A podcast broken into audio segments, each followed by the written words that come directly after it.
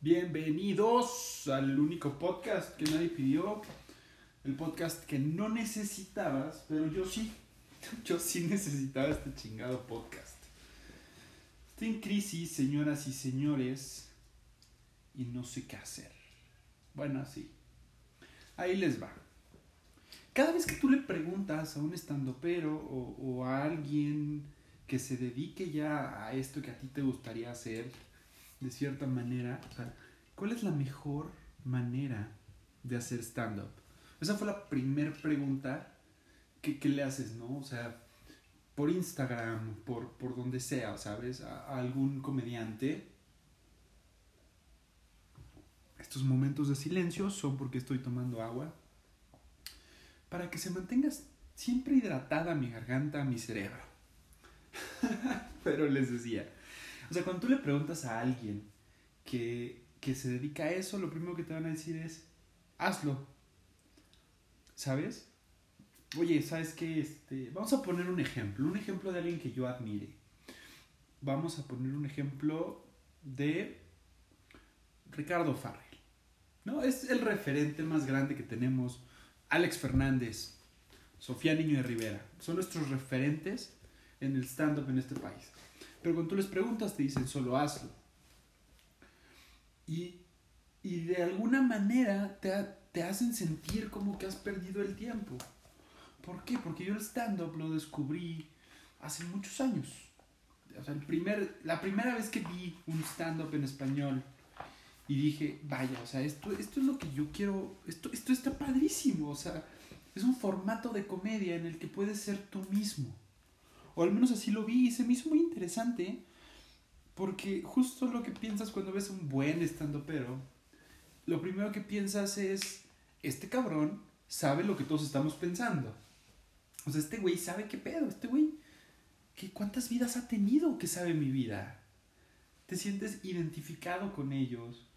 Yo recuerdo perfectamente el primer, la, la primer especial, o, o, pues sí, vamos a decirlo así, el primer stand-up en español que vi Sí, y tampoco me lo voy a aventar de mamador de, wow, ahora están haciendo esto en español. No, tampoco. O sea, claro que llegué a ver alguna vez algo de Eddie Murphy o, o del gordito de Hangover, pero pues realmente nunca le puse nombre hasta ahorita o hasta hace muchos años. El punto es, yo no había visto algo así y fue la primera vez que vi stand-up cuando vi a Sofía Niño de Rivera. Y lo recuerdo perfectamente, venía, venía de regreso de Acapulco con mi familia, nos agarró la noche, tenemos amigos en un pueblo cercano a, a Cuernavaca y pues decidimos ahí pasar la noche con ellos, ir a cenar, reconectar con viejos amigos. Y en ese hotel, en ese pueblito, recuerdo perfectamente el hotel más horrible en el que he estado hasta hoy, o sea, sí, con cucarachas y, y el jabón Rosa Venus no era completo, nada más te daban la mitad de ese jabón. Entonces tú sabes que la situación es precaria cuando el mini Rosa Venus te lo dan a la mitad. Y así es como yo supe que estaba en una situación precaria. Las cucarachas eran un lujo. Las pulgas en la cama eran más bien un accesorio. Pero al otro día, temprano, antes de salir, prendí la tele. Para estar tan rascuacho, aparentemente, pues ese hotel sufría de un mal que muchos, muchos mexicanos sufren. Tu puerta es una cortina, pero sí tienes cable. Tu puerta es una cortina, pero tienes un estéreo gigantesco. Por ahí suelen decir las malas lenguas de aquellas personas que juzgáis a los demás, que entre más grande la tele, más grande la pobreza. O algo así era, pero no vamos a meternos en temas que nos pueden meter en, en problemas desde un primer capítulo. Entonces, la primera vez que vi stand-up, prendí la tele y ahí estaba Sofía Niño Rivera. Y recuerdo perfectamente qué rutina era o qué parte de su rutina es. Y es cuando hace, hace el chiste del bebé feo. Y yo estaba pasando por esa transición, la transición de venir de ser un niño no muy agraciado, gordillo, sin mucho chiste, a ser un joven apuesto, o al menos empezar a parecer persona y, ya como que dejar de estar en el hoyo en el que yo estaba, en el que yo mismo me metí, después hablamos de esa etapa de la vida. Pero ahí estaba esta rutina en donde Sofía dice que los bebés feos, ¿no? Nacen feos, luego pues, se vuelven niños muy feos. Ella le cuenta mejor, ¿eh? se los aseguro. Y finalmente, pues, pum chichis, pum nalgas, pum puta. En sus palabras, no las mías. Y, me hizo mucha gracia. Y me sentí muy identificado. Y ahí fue. Yo creo que ese fue el momento de quiebre en el que descubrí que ese era el formato de comedia que me gustaba. Y que descubrí que se llamaba stand-up. No, la neta no, no sabía ni cómo chingo se llamaba. Me tardé todavía meses, no de buscar 24 horas, 7 días a la semana, pero sí de, de, vez en cuando decir como, ¿cómo se, ¿cómo se llamaba esta niña que hizo esa, esa rutina tan cabrona, que hizo esos chistes, que hizo esas bromas? Finalmente, pues ya descubrí que sí se llamaba stand-up y empecé a buscar stand-up en YouTube. Te topabas con, con Curiel, te topabas en aquellos entonces, ¿no? Quizá, quizá, ¿sabes qué? Dato interesante. La graduación de un curso que dio Sofía Niño Rivera de stand-up está en YouTube. O sea, estoy bien enterado aquí. Me veo muy stalker. Pero es porque tengo hambre. O sea, sí quiero. y, y la grabación de un, de un curso que dio, la graduación, este, estaba Mau Nieto. Y de Mau Nieto me impactó el chiste donde, donde habla de que, pues es, es curioso no ser de una, de una ciudad o de una zona y no irle a cierto equipo. Si eres de Coapa, pues le vas a la América. Si eres de Tijuana, pues le vas a los Cholos. Si eres de Chiapas, le vas a los Jaguares, ¿no? Si eres de, de, de, donde más, de donde ustedes quieran. Pero para concluir, el chiste te lleva a que si eres de Guadalajara, tu mente piensa, le vas a las chivas. La de Mau pensó, eres puto. ¿Y qué risa me dio? ¿Qué risa me dio? Porque me di cuenta de, de, de por qué me dio risa. Me dio risa porque justo mi mente iba por un lado, iba derecha la flecha. Y de repente me la cambia. Y, y eso te mata. Eso te mata completamente y te da risa. Y así, poco a poco, hasta el punto en el que termino la universidad. Y durante la universidad, pues descubrimos al señor Franco Escamilla. Y puta, ese es otro punto de quiebre. Todo el mundo, todo el mundo recitaba los chistes de Franco Escamilla, ¿sabes? Era muy cagado. Pero yo no estaba más, yo no estaba tan metido en Franco Escamilla, yo estaba metido en Ricardo Farril.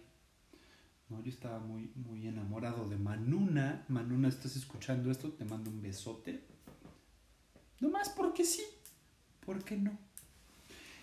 Y, muchísimos, este, el conde Fabregat. Qué cagado, güey. Qué cagado, güey. Se me hacía increíble. ¿Escucharon eso? Se me acaba de caer el dispositivo con el que estoy grabando este podcast. Así que esperemos que esto siga. El show debe continuar. Entonces, yo, yo le enseñaba a mi novia en aquel entonces todos, todos los videos, todas las rutinas, todo lo que salía en Comedy Central. Yo emocionadísimo se lo mostraba en YouTube y no le daba risa. Y nada me frustra más en esta vida que a alguien no le dé risa algo que a mí sí. Y probablemente es el primer pensamiento pendejo que me debería empezar a quitar. Si planeo empezar a escribir una rutina y algún día poder llegar a, a, hacerla o ejecutarla enfrente de, de más de 100 personas o algo así. Porque ya tengo una pequeña rutina en un Open en, un open en el Woco lo, lo probé. Eh, me fue bien, digo, también fui la última la última persona de la noche. Así que las 10 personas que aguantaron ya están lo suficientemente pedas o hartas para que ya cualquier cosa les diera risa. Pero esa es la historia, señores, de, de cómo fui descubriendo el stand-up, de cómo me frustran muchas cosas. Salgo de la universidad, empiezo a trabajar, Colonia Condesa, y no sé por qué nunca tuve los huevos para subirme un open mic o para mínimo, bueno, sí sé por qué o para mínimo pararme en el Woco o en el Beer Hall y decir, oigan, este, yo, yo quiero hacer esto. Y, y es que me cuesta mucho trabajo. Tardé cuatro veces cuatro idas al hueco en atreverme a preguntarle a alguien eh, que, que cómo era la dinámica. Porque pues si el Open era a las 8, yo llegaba a las 8 y ya estaba todo dado. Y, y me tardé en preguntarle a alguien cómo hacer la dinámica. Me, me cuesta mucho trabajo socializar con las personas de cerca. De lejos no tengo problema, pero de cerca me cuesta.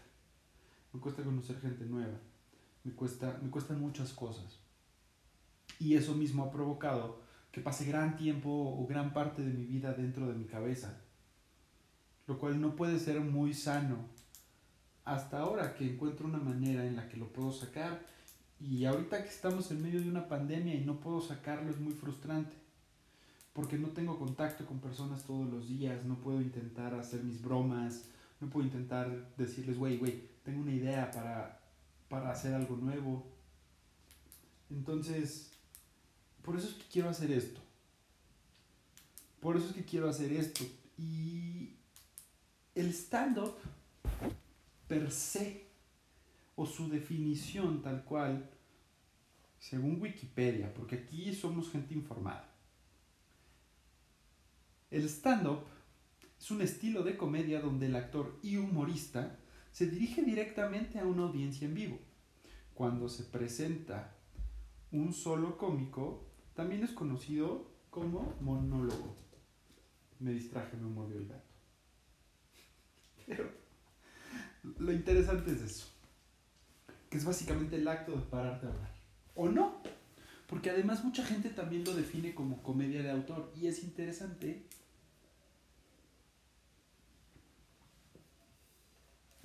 que es verdad. Porque además la gente en el stand-up respeta muchísimo el, el derecho de autor el derecho del otro. Y si eso no lo tuvieran, yo creo que esa ética habla muy bien. El mercado stand-up está tan saturado, todo el mundo lo quiere hacer. Y durante mis visitas a los open mics, o sea, me he subido una vez y he estado visitando open mics 10, 15 veces. O sea, muchas veces desde que empecé a intentarlo. Y también me di cuenta que se ha hecho, hay una pequeña mafia de gente que se conoce en los open mics y se juntan y hablan y te ven feo si, si acabas de llegar y eres nuevo. Y yo creo que es porque son demasiado similares a mí. Si yo encontrara una bolita, empezaría a hacer lo mismo. Pinche gente resentida igual que yo. Pero no nos vamos a empezar a quejar de esto. Este pinche podcast te está poniendo muy reflexivo. yo básicamente quiero hacer esto para empezar a pelotear ideas en voz alta. Porque me ayuda, porque es cuando más chistosas las cosas salen. Cuando estoy cotorreando con mis compas, cuando de repente estoy pensando pendejadas. El otro día estaba pensando, pues que probablemente este, no debo ser la única persona que hace lo siguiente como todos saben, los hombres tenemos la maña de poder mm, darnos cariño antes de dormir. Y pues normalmente uno pone un video, ¿no? Un videíto ahí nomás para que le haga ruido, para que le haga compañía, como dicen las señoras. A veces pone uno, pues a veces uno se le antoja la hermanastra, ¿no? Tiene la fantasía. A veces a uno la prima, que la vecina, que la tía. Hay mucho porno de madrastras y eso me, me, trastorna un poquito. Yo no, yo no puedo concebir el, el, pues probar las mismas mieles que ha probado mi padre, ¿sabes? Es, es extraño. Pero por otro lado, pues es la aventura, ¿no? De, de, una señora. Yo creo que es más por el lado de la señora, o sea, de que estás buscando MILFs. Señoras sabrosas, que se vean de las lomas pero que, pues que también pueden ahí, ¿no? Echarle jiribilla al asunto. Pero yo no debo ser el único que cuando tiene problemas con alguien en el día y no puede desquitarse, por ejemplo, problemas con alguien en el trabajo y que no puedes desquitarte realmente, no puedes sacar ese pinche coraje, pues entonces yo agarro y busco como porno de pinches güeras arrugadas mal cogidas y me la jalo y lo saco. Si me peleo con una gorda, porno de gordas, y me la jalo y lo saco. ¿No? Si me peleo con mi madre, me tengo que dormir con el coraje, no pienso hacer nada al respecto, no sean mamones. Pero estaba peloteando esta idea y se me ocurrió hacer esto mismo, pero con amigos. Y cuando lo hice con amigos, la estructura que tenía en la mente era muy diferente. Porque cuando lo dije la primera vez con mis amigos, les dije, oigan, ¿también les pasa que cuando se pelean con una gorda se la jalan viendo porno de gordas? Y entonces me quedaron viendo con cara de, ¿eh? ¿Eso qué? A veces piensan que estoy hablando en serio. A veces no. Pero son mis amigos. ¿Por qué? Porque saben que nunca hablo en serio realmente. Y, está bien. Y es bonito. Es bonita la amistad. Es bonita la amistad y más cuando la, pues, la combinas, ¿no? Con la hermandad. Ah, chinga, no. Con los derechos. Tampoco. Bueno, mal chiste no salió. Justo para eso es esto, para intentar explicar mi proceso creativo, para intentar explicar lo que no me he atrevido a pedirle a otros que me expliquen. Hay cursos, hay, hay libros, he leído algunos libros, un par de libros.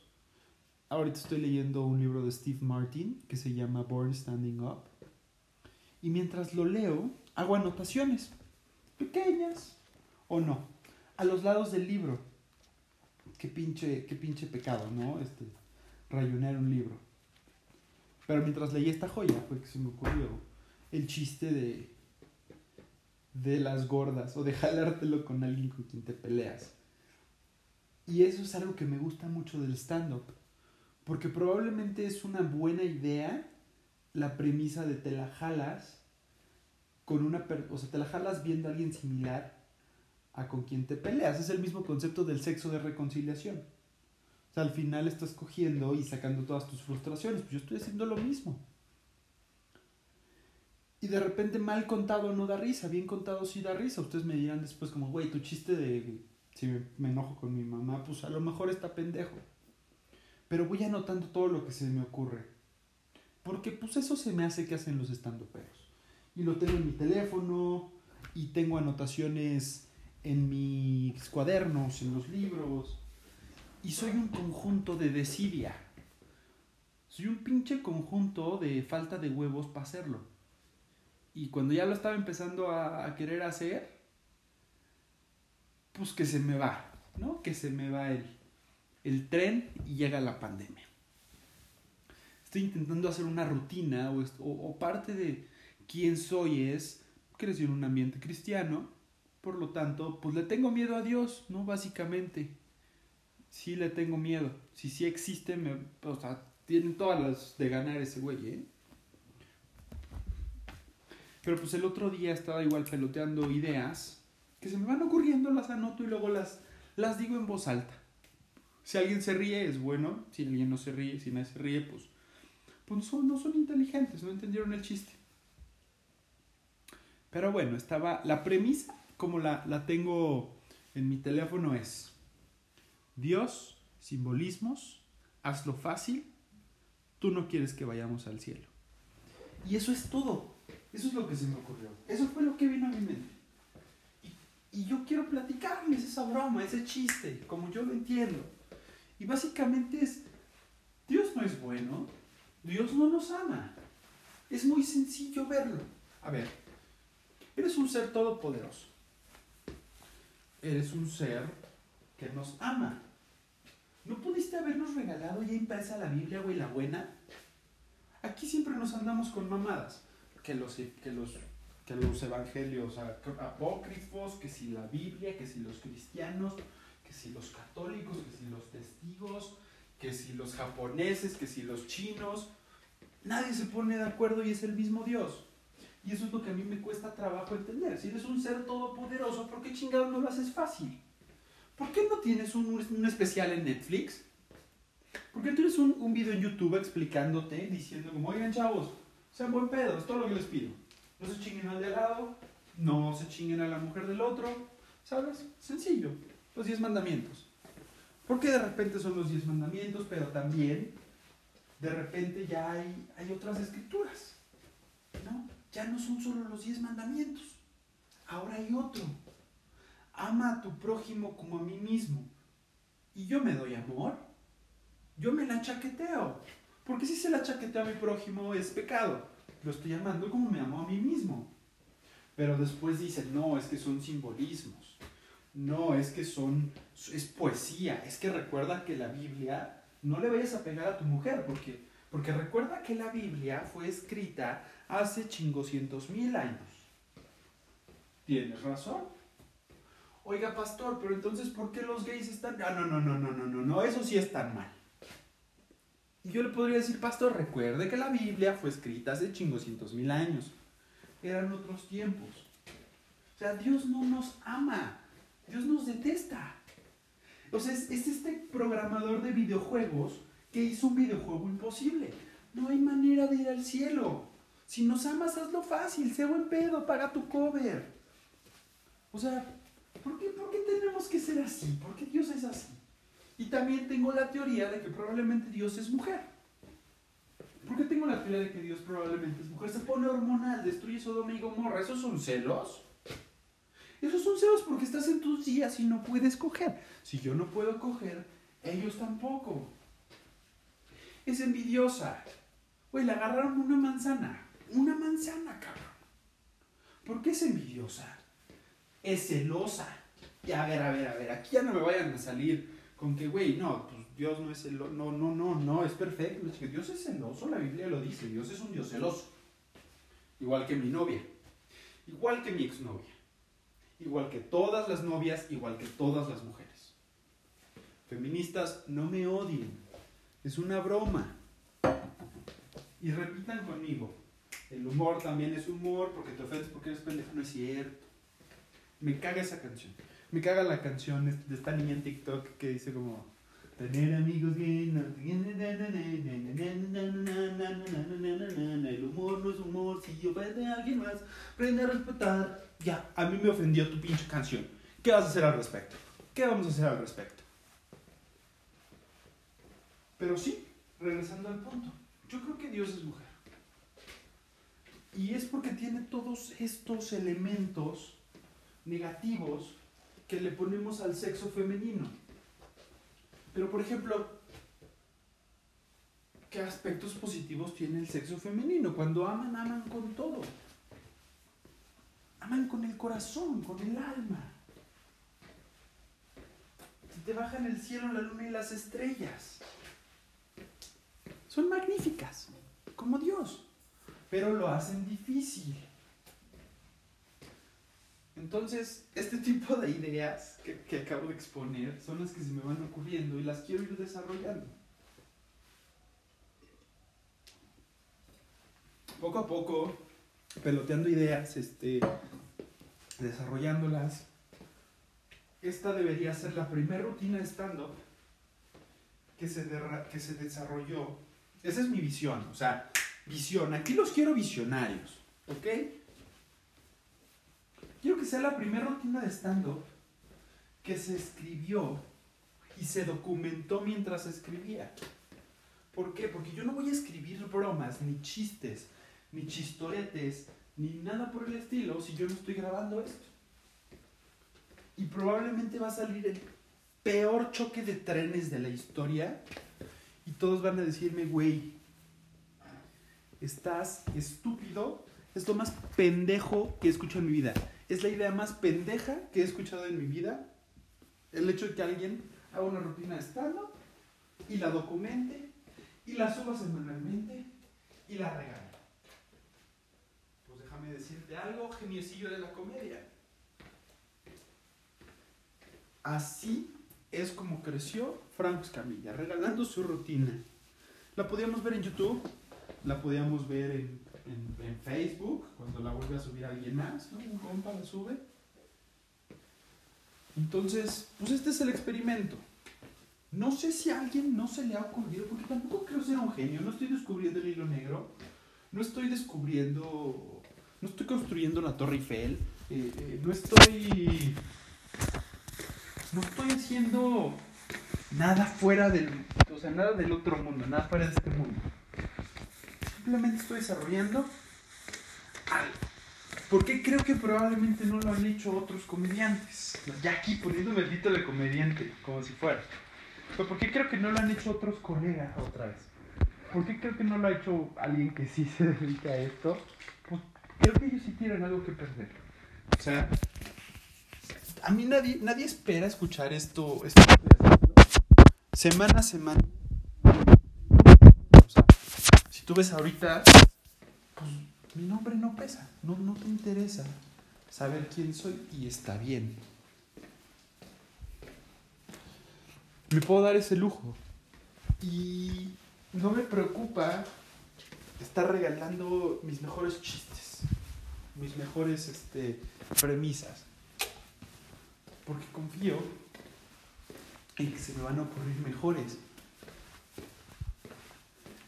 En el libro que estoy leyendo, pues Steve Martin en, algún, en algún momento se pregunta, se cuestiona, o sea, si, si pues chance la comedia o, o, o el stand-up o este pedo de estar en el negocio de la risa se va a acabar.